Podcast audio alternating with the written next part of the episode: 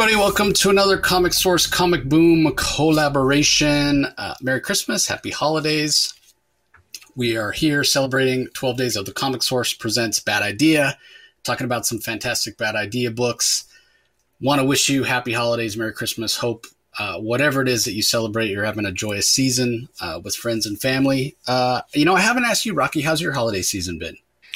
Well, you know, it's funny. Uh, we, have I know we delayed uh, this particular broadcast because I was Christmas shopping. Because naturally, I waited to the last minute. Uh, but I got to tell you, this is how behind the times I, I, am. This is the first year where I, uh, with the exception of one person, I did all my shopping online on, uh, on through Amazon, and it arrived in within 24 hours.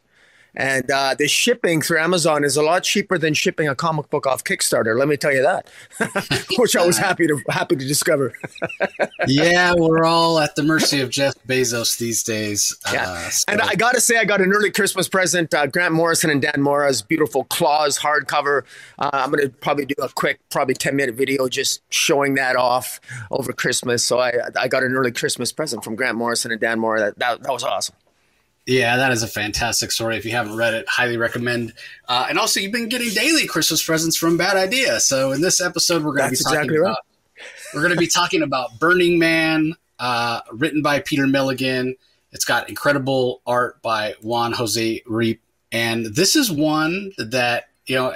Although I, I 100% recommend it, it is one where we we haven't gotten the end of the story yet, right? Like uh, it, it's another one of those um, kind of I don't want to say marketing gimmicks, but you know, a marketing idea from from bad idea w- w- with a different way to do things, where we get the beginning of the story here, which is very interesting. And like I said, the Juan Jose Ryp art is fantastic. The Andrew Dalhouse colors uh, are fantastic. I think it's Dave Sharpe on letters. I, I'm I don't remember seeing uh, who does the letters, but I'm I'm sh- pretty yeah. sure it's uh, it's Dave Sharpe. But at the end of the book, uh, the way that it ends on a bit of a cliffhanger, then we're told the book is going to continue in two different number threes. But those are number threes that haven't been released yet. They're going to be part of the next wave of bad idea books when they uh, when they go into shops. So um, uh, what is it? I think. Um, all things are terrible, or or uh, I'm trying to remember the name the name of oh. it. Um, but but uh, I think Save issue two, which we know uh, Save yes. now. Save two. now, yeah, yeah. Which we know at some point will be, uh, you know, it's being kickstarted right now. Today is the last day as we release this. I think it ends at like 9 a.m. in the morning on on uh, Christmas Eve. So I hope you all had a chance to uh, to go and pledge. But at some point, those single issues will be in comic shops, and there will be, you know, one path of the story going forward in Save Now 2. And then the other half will be in They're All Terrible 3, which we've already had the first two issues of They're All Terrible come out. So the next issue of They're All Terrible will have, uh, you know, a different path forward, if you will. And then there's actually a third. There's a third possible scenario that's you know super super secret kind of exclusive and the only way that you can read the third way at least as of when that was printed or when it first comes out you know, probably eventually be reprinted other places. But if you sent in your sticker, uh, so if you had your your bad idea sticker from um, from the final five, you could send it in for that super secret third way. So none of that's been released yet. So you know, it's one of those things, much like Clone, which is one of my favorite series of all time from David Schulner, and coincidentally has Juan Jose Ryp art. The first time I ever saw Juan Jose's work, uh, that ended on a cliffhanger with issue 22, like way back in 2014, I think, or 2015, and we've never got. It's been almost 10 years, and we've never gotten the end of that story. I would love to have the end of that story at some point, uh, but much like that, we we're kind of in a holding pattern. That being said, it doesn't stop this from being an amazing book. The premise being there's a guy, he was abandoned as a child. There's a flashback. He was abandoned as a child by uh, his mother. He looks like she rather looks like a working girl, if you know what I mean, escort, prostitute, however you want to put it. Uh, and so he's basically standing on the street corner for like a day and a half. She never comes back. He gets recruited to a local neighborhood gang because he's so small. They send him in to do the the jobs that they can't. You know, second story windows, crawling into vents to break into warehouses. He's uh, playing, you know, lost little kid to take advantage of people. Uh, so he sort of learns the ropes. Of course, eventually he gets caught. he spends some time in juvenile hall, and because he's on the smaller side, he has to get tough pretty fast. When he eventually gets out, he continues the only life he knows, which is a life of petty crime. Tries to steal the purse of this woman one day. She basically kicks his butt. Come to find out, she's a, I would say, a more advanced criminal. Is that a good way to put it? Would you say, Rocky? Uh, yeah, yeah. Eunice is her name, and uh, yeah, yeah, she's she's very much. Uh, well, she's she's a complete bitc. She's the b word personified, and she's a criminal. And uh, the you know, unfortunately for poor Ollie, he, he falls in love with her, and and in fact, it's not the first time Ollie will fall in love. And it's funny how Ollie seems to fall in love with the wrong type of uh, people, yeah. or at least his his timing is always terrible in this story. That sort of his love life sort of underscores the primary foundation of the story, how it, things go awry. But yeah, he falls in love with Eunice, and uh, unfortunately, a crime goes wrong, and Eunice ends up getting killed. And uh, well, Ollie uh, is so obsessed with her that that takes him down a darker path. Yeah, and like I said, she's a definitely more advanced criminal. You know, she's ripping off banks. You know, she's uh, more advanced scams. When she gets killed, as you mentioned, they're robbing Colombian drug dealers. You know, so they're they're not lock, knocking over convenience stores or uh, stealing purses, snatching purses the way Oliver was previous to meeting her. Uh, but you're right about the women. Like starting with his mother, right? This guy has terrible luck with women, from his mother to Eunice, uh, eventually to Florence. So what happens is uh, he, you know, she dies, Eunice dies. He's obsessed with her. He travels around the world um, with his ill-gotten gains, trying to find a way to, to get get her back. Uh, eventually, finds uh, an actual real sorceress that sends him to hell, buries him alive, does other unspeakable things to him. He goes to hell. When he finds Eunice there, she's like, "What are you doing here? Like, I found somebody way better than you. That you know, you never really did it for me in the sack. This guy's got it all going on, and it's a, it's a demon, right? So all Ollie's like, you know, pleads with her, tries to convince her, can't change her mind. Is like, forget it. I guess I'll go back home. And she's like, how much of an idiot are you? No one, no one leaves hell. So Ollie actually, to his credit, uses the skills he learned as kind of a con man, three card monte, whatever. He tricks. Um, I can't remember the guy's name. Who's the guy that? that well, the ferry, uh, the, the ferryman, right? Yeah, the ferryman. Yeah, uh, he has a name though, but I can't remember what it is. Anyway, tricks him to, to take him back ac- back across. Uh, halfway across, the ferryman realizes that uh, Oliver's been cheating, throws him into the river Styx, uh, and that's where we actually began the story on the first page, where he showed up in the in on the streets. I think it's Los Angeles, and he's like burning. He's he's alive. He's a burning man. Uh, and witnesses said that there was a big ripping sound, and then he appeared. And for some unknown reason, he had a couple of gorilla testicles in his hand. I guess they were well done, being that he was on fire, right?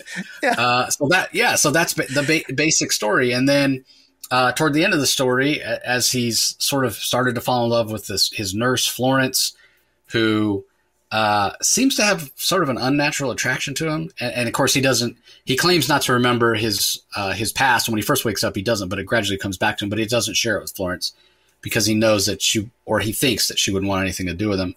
Uh, but the police come asking questions a few times, and last time the police come, that ripping sound is heard again, and lo and behold, it's the demon that uh, that Eunice had gotten together with from hell, uh, probably coming to take Oliver back, right? Because nobody's supposed to escape hell, and that that's the cliffhanger it ends on. Um, and then we have the the two different branches where it could go. One sort of intimating that Florence works for the devil, uh, like maybe the devil hires bounty hunters to, you know, anybody that escapes hell. They send these minor, maybe she's a minor demon. Maybe she's just a human who, you know, worships Satan or something like that. It's an interesting idea, right? The idea of bounty hunters for people who've managed to escape hell. The other path, going completely 180 degrees, is she's an angel. And in order to, you know, perfect timing with uh, Christmas season and It's a Wonderful Life, perhaps in order to earn her wings or to become a full fledged angel like Clarence. It's not a, the bell ringing, uh, but it's her having to make sure Oliver survives this experience, but not become emotionally attached to him. There's that ca- caveat as well. So, uh, just a fantastic story. Either way, and I have no idea what the third one is. Like these two are amazing as it is. Is the third a combination of both? Is it something completely different? We don't know. Uh, but once again, like like a lot of these bad idea books, uh, and it's something that we mentioned, but I want to specifically call it out here.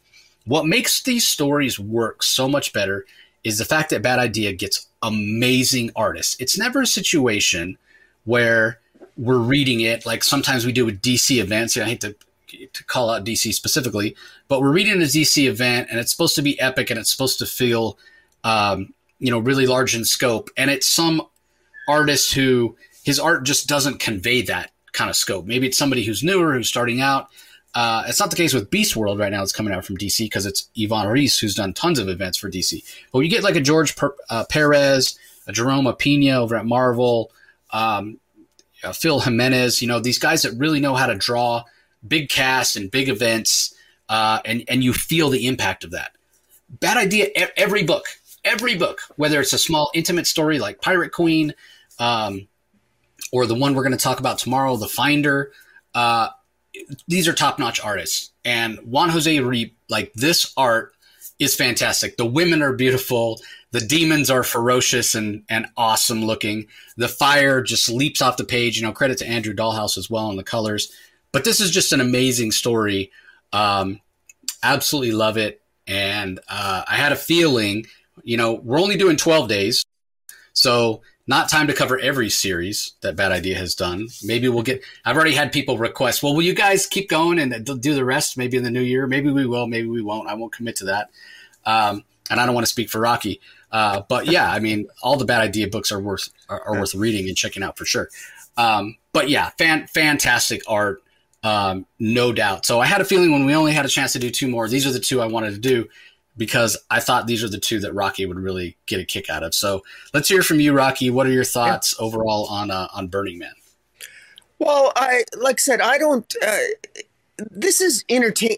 This is uh, you know, I'm more accustomed because you and I review DC Comics every week. When we're you and I are reading anywhere from a minimum of usually 10 to, to 18 comic books a week for DC. And that's usually, generally speaking, longer form storytelling. What I like about Bad Idea in these 12 days and these comics that I'm reading from Bad Idea is that they're shorter stories, but there's more substance and more bang for your buck. And even the ones that are more simplistic are, are entertaining. They're actually entertaining or they make me laugh or they make me cringe or they make me something. They I have some kind of reaction emotionally and it's usually it's usually in the category of fun or cringe or the stuff that i expect when i want to be entertained by a comic book. And and, and this is a prime example of that. And uh, you know with this story uh, i gotta i gotta say coming to the end of it I mean, again, it's it's almost I, I would say it's almost tropey, but tropey would suggest it's it's it's predictable, but it's really not. I mean, this is a guy who this guy Ollie is, by all accounts, he, I mean, he's kind of a dick. He admits to being a dick his whole life. He's he was raised uh, on the on the darker side of the track, so to speak, and uh, he, his mother abandoned him. He never had, you know, the one woman he falls in love with first. He ends up going to hell to find her, then gets makes his way out of hell, only to find himself burned alive from the ferryman, and then he comes back, falls in love with the nurse, and we don't know if the nurse is working for the devil or is actually in league with with heaven to try to get him to redeem himself to enter the pearly gates. I don't know. I mean, that's the story. That's the story, and it's you know, it's funny, and, and, I'm rooting for this guy, and he's kind of a dick, and we can all kind of relate to being a dick sometimes. And uh, but it's but bear in mind that this is in one comic book. Like this is one comic. This, you know, it, one of the things, and I say this as this is a high compliment. If this was a DC comic, this would take place over six issues. Yeah. At four ninety nine each, five ninety. This it gets to the heart of the matter, and it just it gets it, it gets right to the point. And you know, and I like the fact that and and and it's on the subject of politics and comics is that this this doesn't pull any punches. You know, I mean, I like the fact that when he went to hell and his girlfriend said, "You know what? The devil's better in the sack than you." I mean, just you know, just it's it's it, it doesn't it just blurts things out. It doesn't mind maybe it doesn't worry about being politically correct or not. It just these are just real people in ridiculous circumstances because that's what you expect in a comic book. That's what I want in a comic book. I want people to talk like I would talk, but in an obscenely ridiculous circumstance. And this is a ridiculous circumstance, and it's entertaining and it's fun. And the only criticism I have, and it's been an ongoing one of these 12 days, and I'm actually getting, and it's being reinforced over these 12 days.